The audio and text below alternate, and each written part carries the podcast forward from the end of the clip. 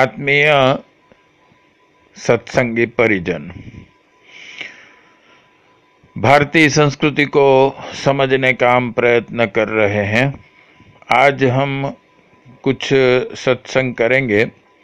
हमारे वेदों में जो समाज व्यवस्था दी गई है, उसके लिए पूरे समाज को चार वर्णों में उन्होंने विभाजित किया है क्लासिफाइड किया है। तो ये चार वर्ण हैं, ब्राह्मण, क्षत्रिय, वैश्य और शूद्र। आइए आज ये समझने का प्रयत्न करें कि ये वर्ण व्यवस्था कितनी श्रेष्ठ, कितनी वैज्ञानिक और समाज के लिए कितनी उपयोगी थी। आइए जरा देखें कि हम विश्व में कहीं भी जाएँ, अमेरिका जाएँ, जापान जाएँ, इटाली जाएँ, चार प्रकार के लोग हमें समाज में हर जगह पर मिलेंगे।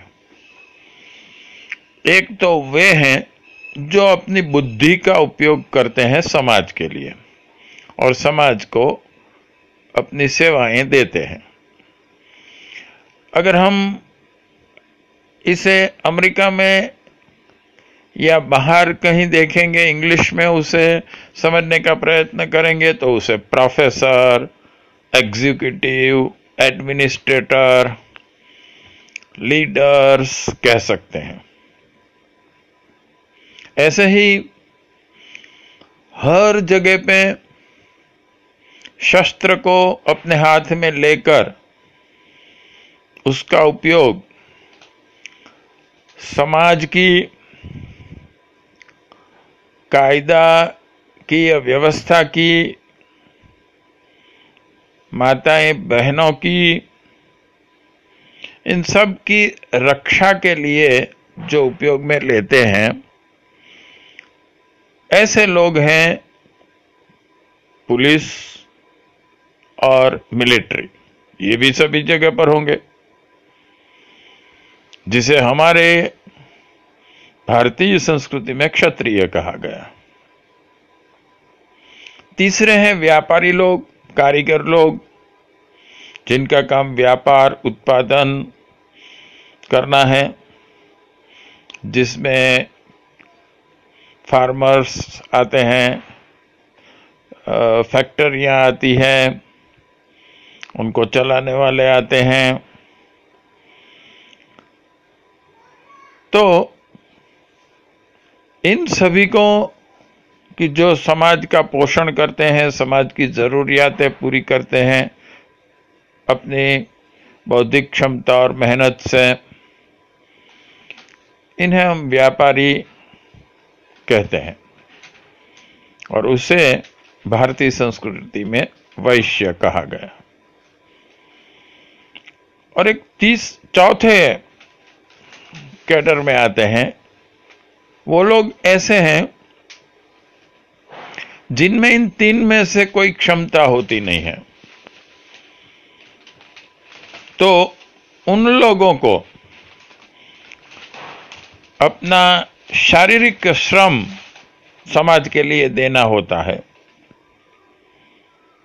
वो श्रम करते हैं। मेहनत मजदूरी करते हैं। इन लोगों को भारतीय संस्कृति में शूद्र कहा गया। तो आप देखिए कि भारतीय संस्कृति हमारे वेदों ने जिस तरह से समाज व्यवस्था की थी, वही समाज व्यवस्था वास्तविक में हर जगह पर होती है। अब दूसरी जगहों पर किसी को ब्राह्मण, यानी कि एग्जीक्यूटिव कहने का या एडमिनिस्ट्रेटर कहने का, तब ही उसकी एबिलिटी होती है कि वो डिग्री हो उसके पास, तब उसे कहा जाता है। एक डॉक्टर अगर एमबीबीएस हो जाता है, तब उसे एक डॉक्टर कहा जाता है। ऐसे ही अलग अलग कोई वकील है एडवोकेट है तो उसे उसकी डिग्री चाहिए, उसका ज्ञान चाहिए, और वो ज्ञान का उपयोग करेगा। जज अपने ज्ञान का उपयोग करेगा। लेकिन हमारे यहाँ तीन चीज़ें देखी जाती थी, गुण, कर्म और स्वभाव। किसी को ब्राह्मण तब कहा जाता था कि उसमें ब्राह्मणत्व के गुण हो। यानी कि डिग्री, ज्ञान, कर्म, यानी कि वो वो काम करता हो, अपने ज्ञान का उपयोग कर रहा हो। ज्ञान लेकर सिर्फ़ बैठ जाना किसी को ब्राह्मण नहीं कह सकते। और तीसरा, उसका स्वभाव, सेवा भाव का हो, समाज की और प्रेम उसके हृदय में प्रेम हो। जैसे कि एक डॉक्टर है तो उसके पास डिग्री है हाँ है भाई।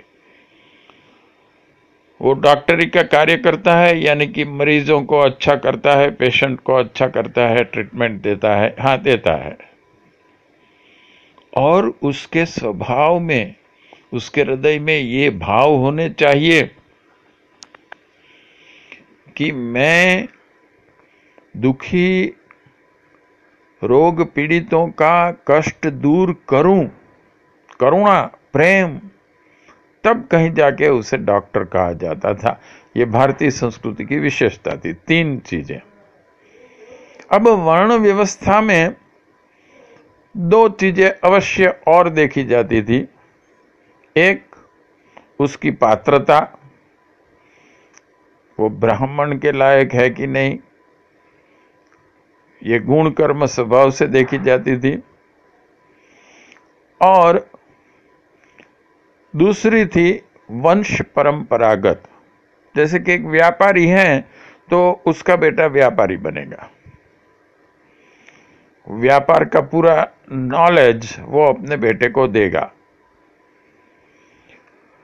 और यही व्यवस्था की वजह से हमारी भारतीय संस्कृति का ज्ञान बहुत ही चरम सीमा पर पहुँचा था, क्योंकि एक पिता अपना पूरा ज्ञान निचोड़कर अपने बच्चे को देगा। जैसे कि एक डॉक्टर है, उसका बेटा अगर डॉक्टर ही हुआ है तो वो बहुत ही प्रेम से उसे अपना पूरा एक्सपीरियंस, नॉलेज, ये सभी समझाएगा।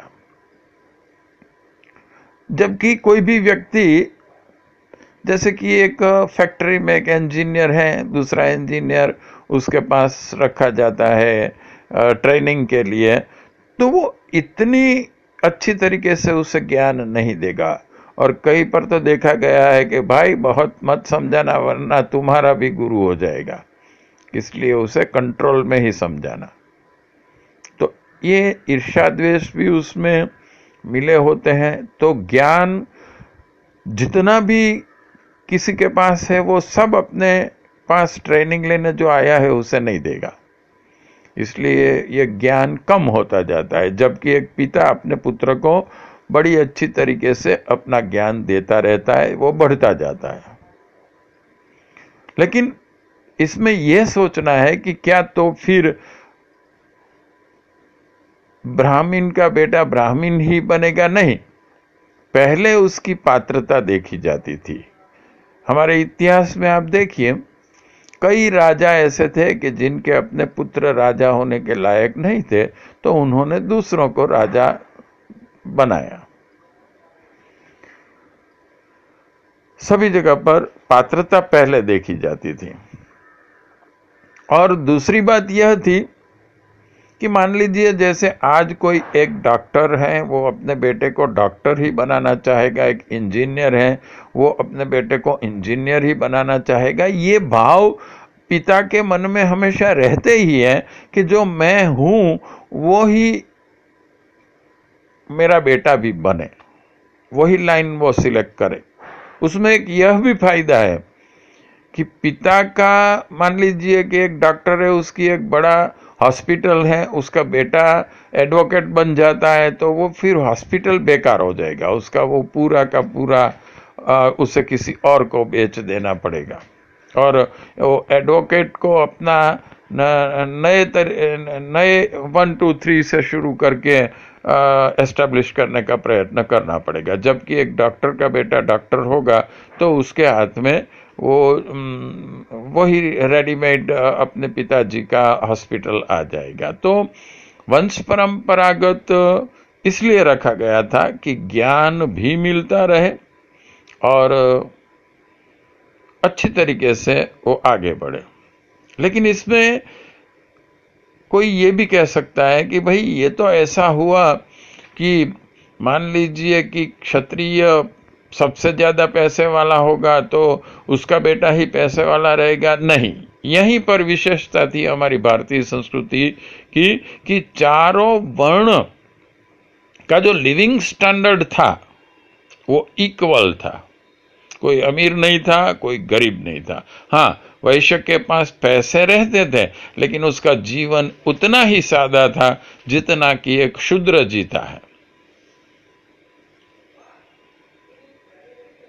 कोई एक ज़्यादा पैसे वाला हो और दूसरा गरीब हो, ऐसा भारतीय संस्कृति में, वैदिक संस्कृति में नहीं था।